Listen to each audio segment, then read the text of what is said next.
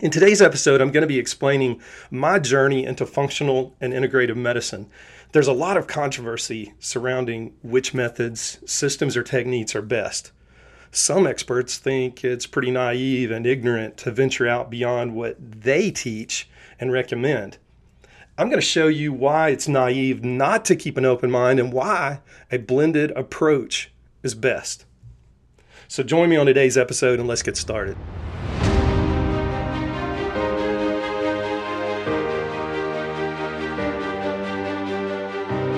Here at the Optimal CEO podcast, we help CEO entrepreneurs who love taking ownership of their wellness journey because they know it's their most prized investment.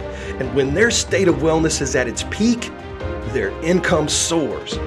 We want to help relieve CEO entrepreneurs from the pressure of unnecessary health exposure so they can be highly focused on growing their business and physically optimized for the journey so they can enjoy getting there.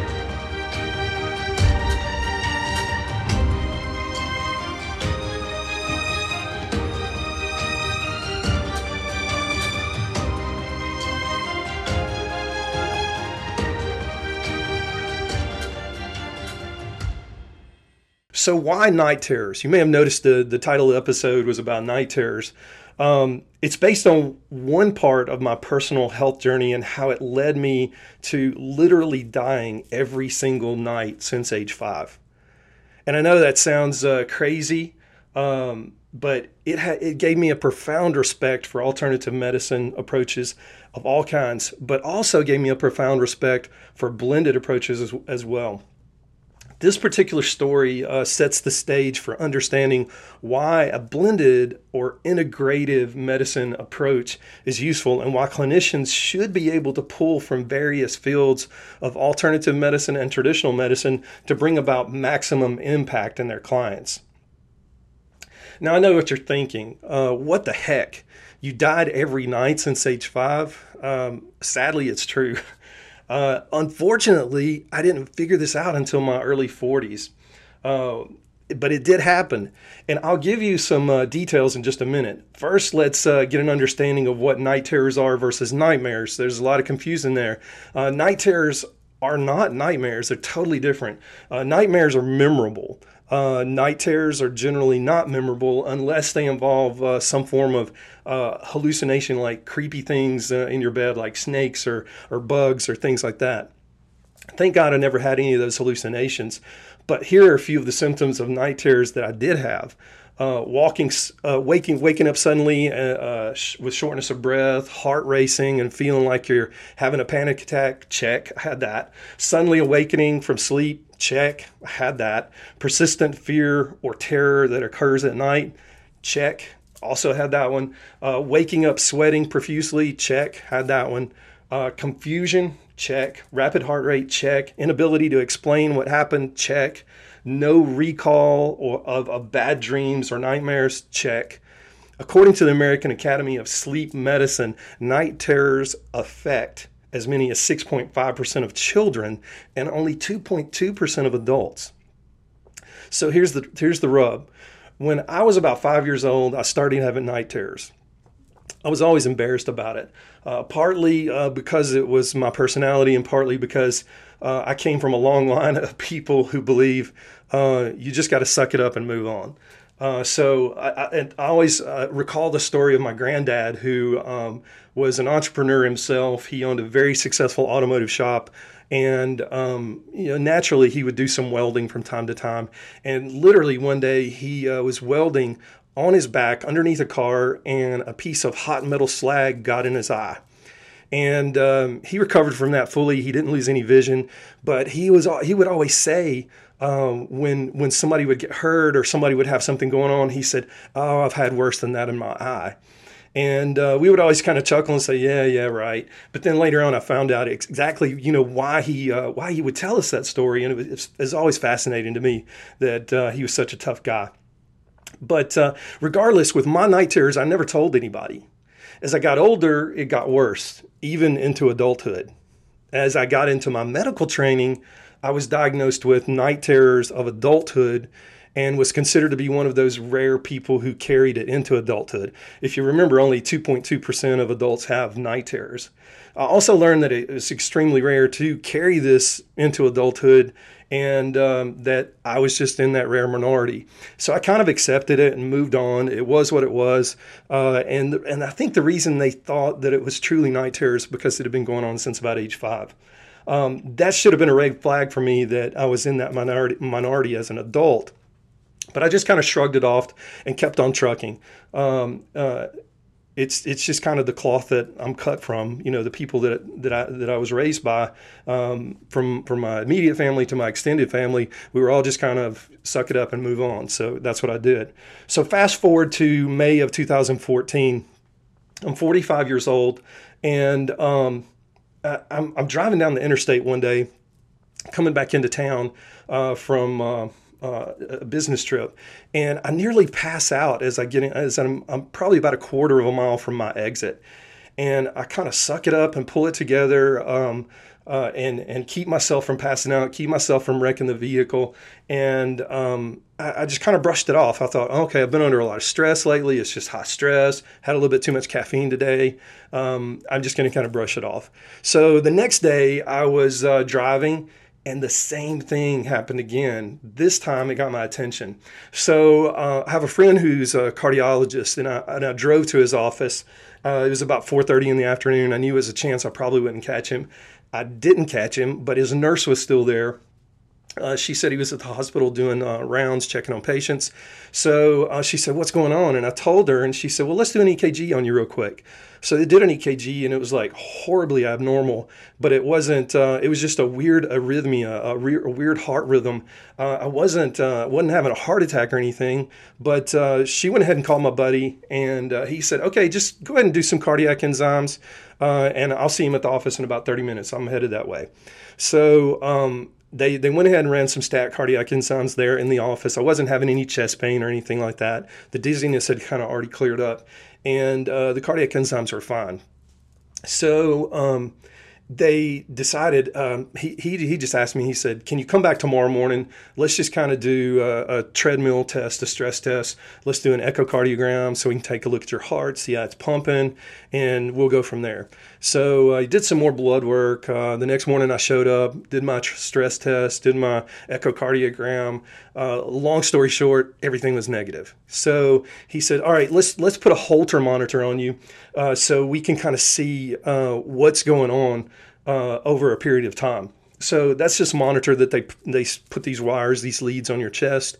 Um, you wear it for a day, bring it back the next day. So uh, this is like on a Wednesday. I brought it back. I wore it overnight. I wore it for a full 24 hours. Brought it back the next day, which is Thursday.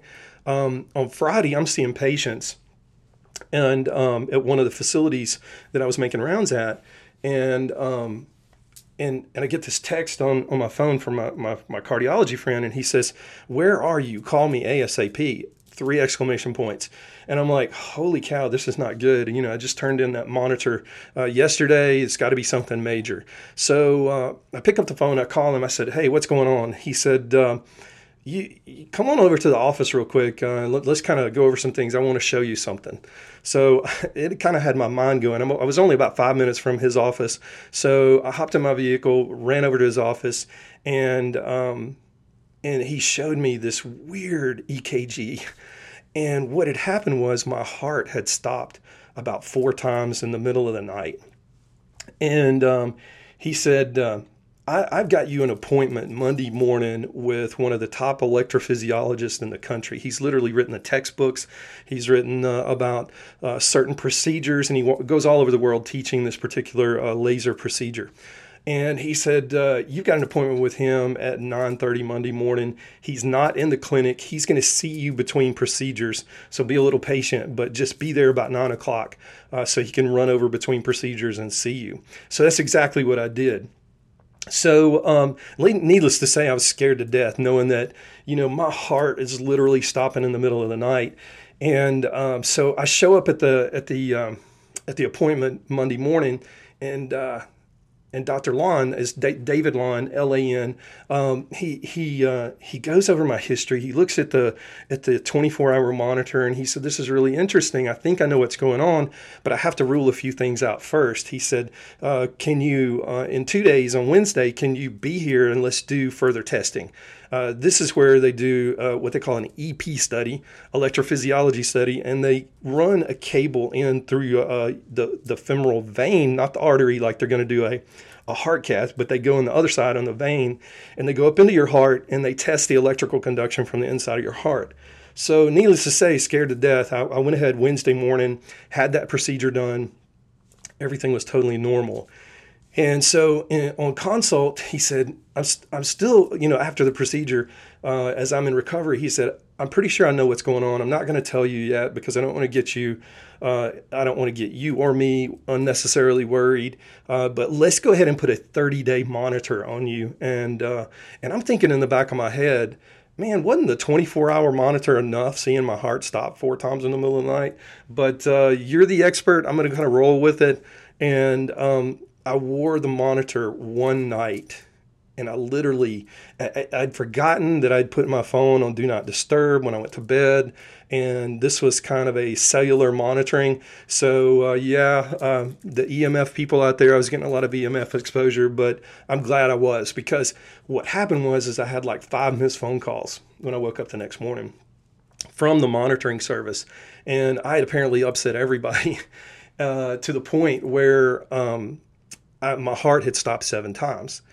Well, obviously, I was awake. I was able to answer those phone calls. I felt perfectly fine.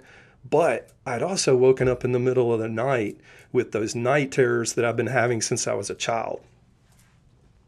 And that's when it kind of hit me, and it also kind of hit Dr. Lan that there's something correlating there with the night terrors and my heart stopping.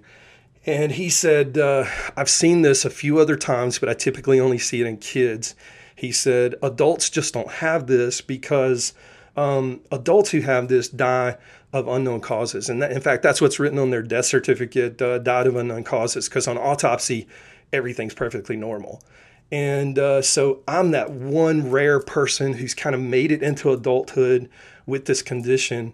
And um, and, and they call it they, they don't really have a name for it. They just call it high vagal tone with ventricular pause meaning that your nervous system is so sensitive that when when your heart rate goes down in the middle of the night which it normally always does it should do actually it's part of your uh, uh, bio uh, biorhythm it's part of your physical recovery at night my heart doesn't sense that, and my neurological system doesn't sense that, okay, my heart rate needs to go back up. It just keeps going down until it stops. So um, this is just uh, the high vagal tone with ventricular pause is just fancy terminology for, for, we don't know what else to call it, but your heart, heart stops in the middle of the night. So uh, the biggest question for me was why. Nobody else seemed to really want to know the why, and and and, and I kind of get that because uh, you got to take care of the immediate problem. So the the immediate answer to was that he said, uh, clear your schedule. Uh, three days from now, you're having a pacemaker put in and uh, it kind of hit me like a ton of bricks. I was like, can't we do this today? You know, my heart's stopping four to seven times in the middle of the night. We know that it's related to the night terrors I've been having. And uh, I'm having those things every single night. And, and it hit me. I was literally dying every single night. And, and my, my adrenals, my, were dumping adrenaline into my bloodstream to jumpstart my heart every single night since the age of five. But you know, the crazy thing is that's that's how miraculous our body is. And uh, he looked at me point blank and he said, You know, there must be a higher purpose for you in this world, uh, something that you've still yet to do because you're hanging around here. And he said, I've never seen this in adults, I've only seen it in kids. And he said, We put pacemakers in kids for this very reason. So, um, anyway, as it turns out, um, and, and this actually happened a couple of years after I had the pacemaker put in. Uh, I was sitting around talking um, with family, and we recalled that I was electrocuted at age five. Now, I was doing what stupid five year olds do sometimes, especially boys, and uh, I had unplugged something and plugged it back in several times, just uh, uh, just kind of goofing around. And one of the times I plugged it in, my my right index finger touched one of the prongs as I plugged it in.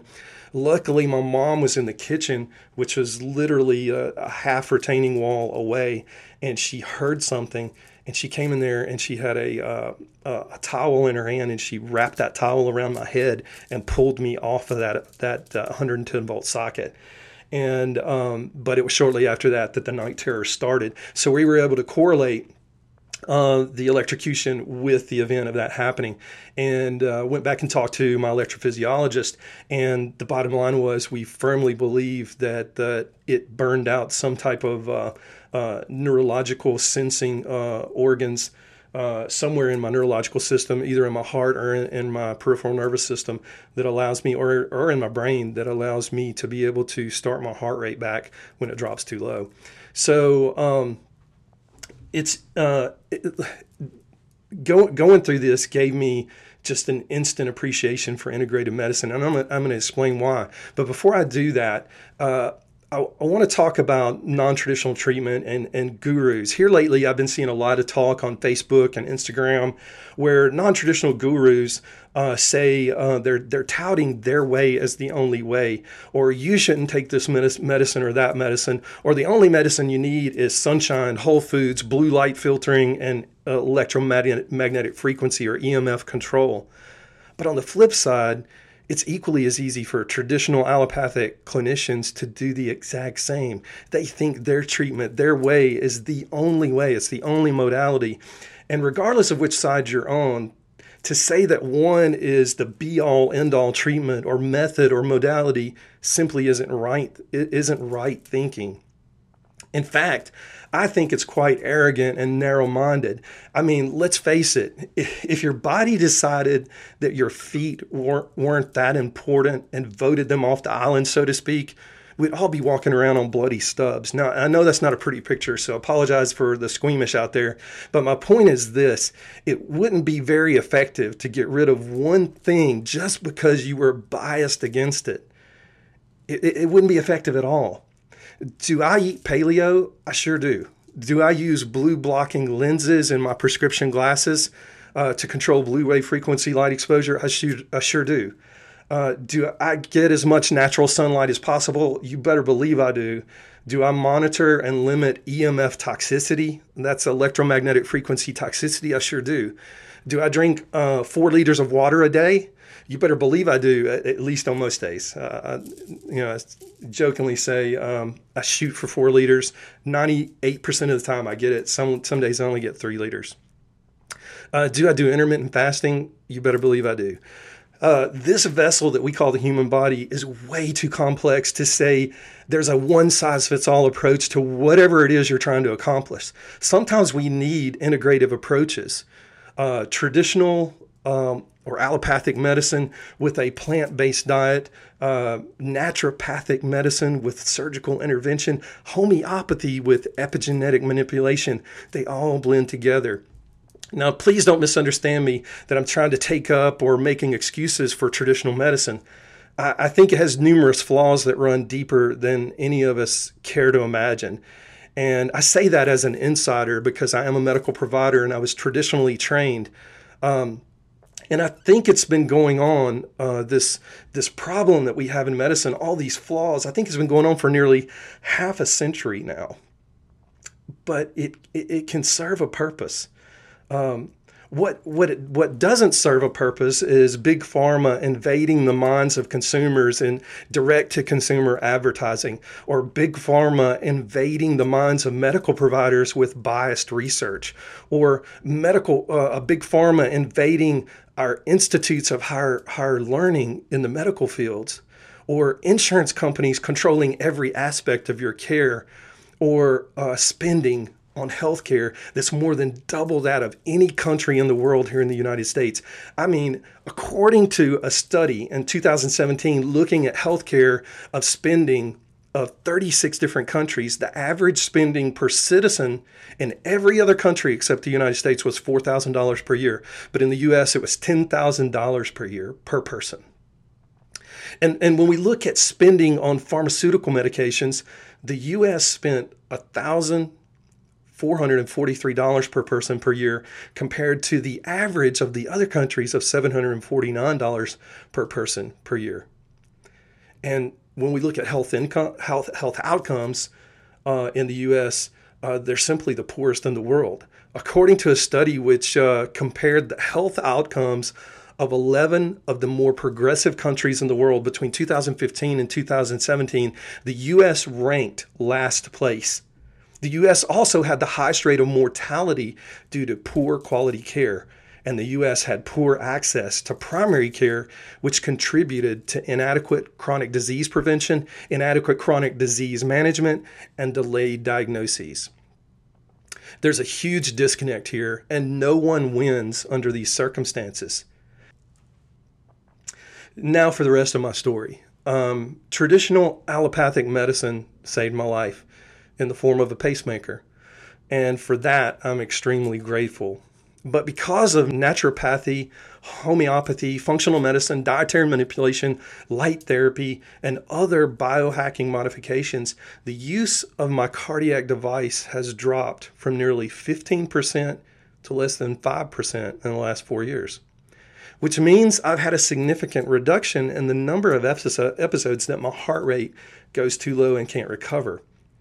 The way I know this is that my pacemaker not only keeps my heart from dropping too low, but it records everything that's going on. Every six months, I go in for a checkup and they hook it up to a machine um, and they read what's been going on. They download everything from my pacemaker that's recorded in that history. The technical term for this is biometric measuring. Um, I'm kind of a walking laboratory experiment, if you will, that's being constantly monitored. And um, the way, the reason I say I'm a constant laboratory experiment is because I'm constantly doing things, doing research to try to manipulate my body into um, uh, functioning better, uh, cardiac output, this this electrical function, neurological function, so on and so forth, stress management. Now, I certainly don't recommend getting a bio implant device like a pacemaker just for the heck of it, but the direction of uh, that biometric measurement is going, I think we're not too far away from concierge level implants like that. Right now, for uh, sleep and exercise tracking, I use a biometric device called the BioStrap. Um, and it works very well. It lets me know what my heart rate variability is, which, uh, if you don't know anything about heart rate variability, we'll be doing a podcast episode on that in the near future. Uh, but heart rate variability just kind of tells you what your stress has been like through that day and uh, what your stress recovery is like overnight while you're sleeping. Uh, a high heart, heart rate variability or HRV is very good, a low heart rate variability is very bad. Uh, but the technology is improving. And interesting, uh, some of this tech is borrowed from the traditional medical realm and rapidly spilling over into the private sector. Uh, this is uh, actually not a bad thing, if you ask me. As, as you can see, the marriage between natural or non traditional disciplines and traditional medicine disciplines works. Uh, is it perfect? Certainly not. Is it beautiful? It certainly is. Trust me, I know firsthand. Uh, I never planned to have a pacemaker, but I'm certainly glad it's there. I never asked to be placed on a statin cholesterol medication either. That, uh, but I was offered one anyway. Now I declined it because evidence shows that it depletes mitochondria of an essential element uh, called coenzyme Q10. More more specific, ubiquinol, which is the essential fuel it needs to survive. Um, which can lead to things like depression, muscle fatigue, and uh, research also shows congestive heart failure. Now, I knew from my functional medicine training that I could lower my cholesterol with certain alternative approaches, and that's exactly what I did. To me, it's a perfect blend of treatment, a little bit of traditional and a whole lot of alternative. In the future, I'm convinced that the idea of segregated wellness approaches will be laughed at. Humanity will look back on this era in healthcare and be glad they didn't live in such an archaic system of wellness management.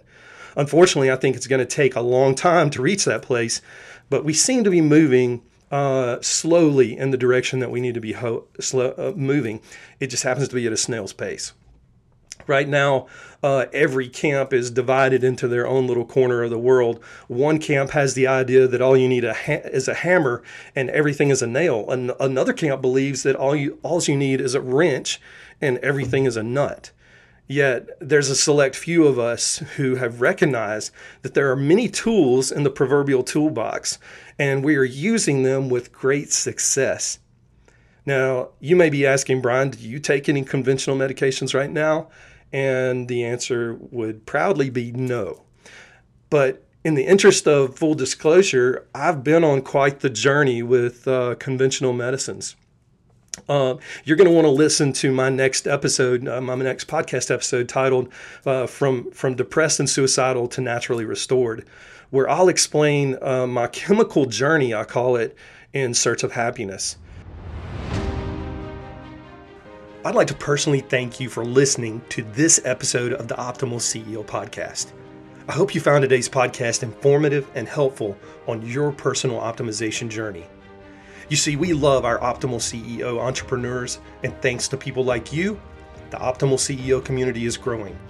You can help us with that continued growth by giving us a like, sharing this podcast with your friends, or subscribing to our podcast feed. This is Dr. Brian Brown Here's to you being the most physically optimized CEO entrepreneur possible so you can have an even bigger impact on the world through your business. See you next time, and thanks again for listening.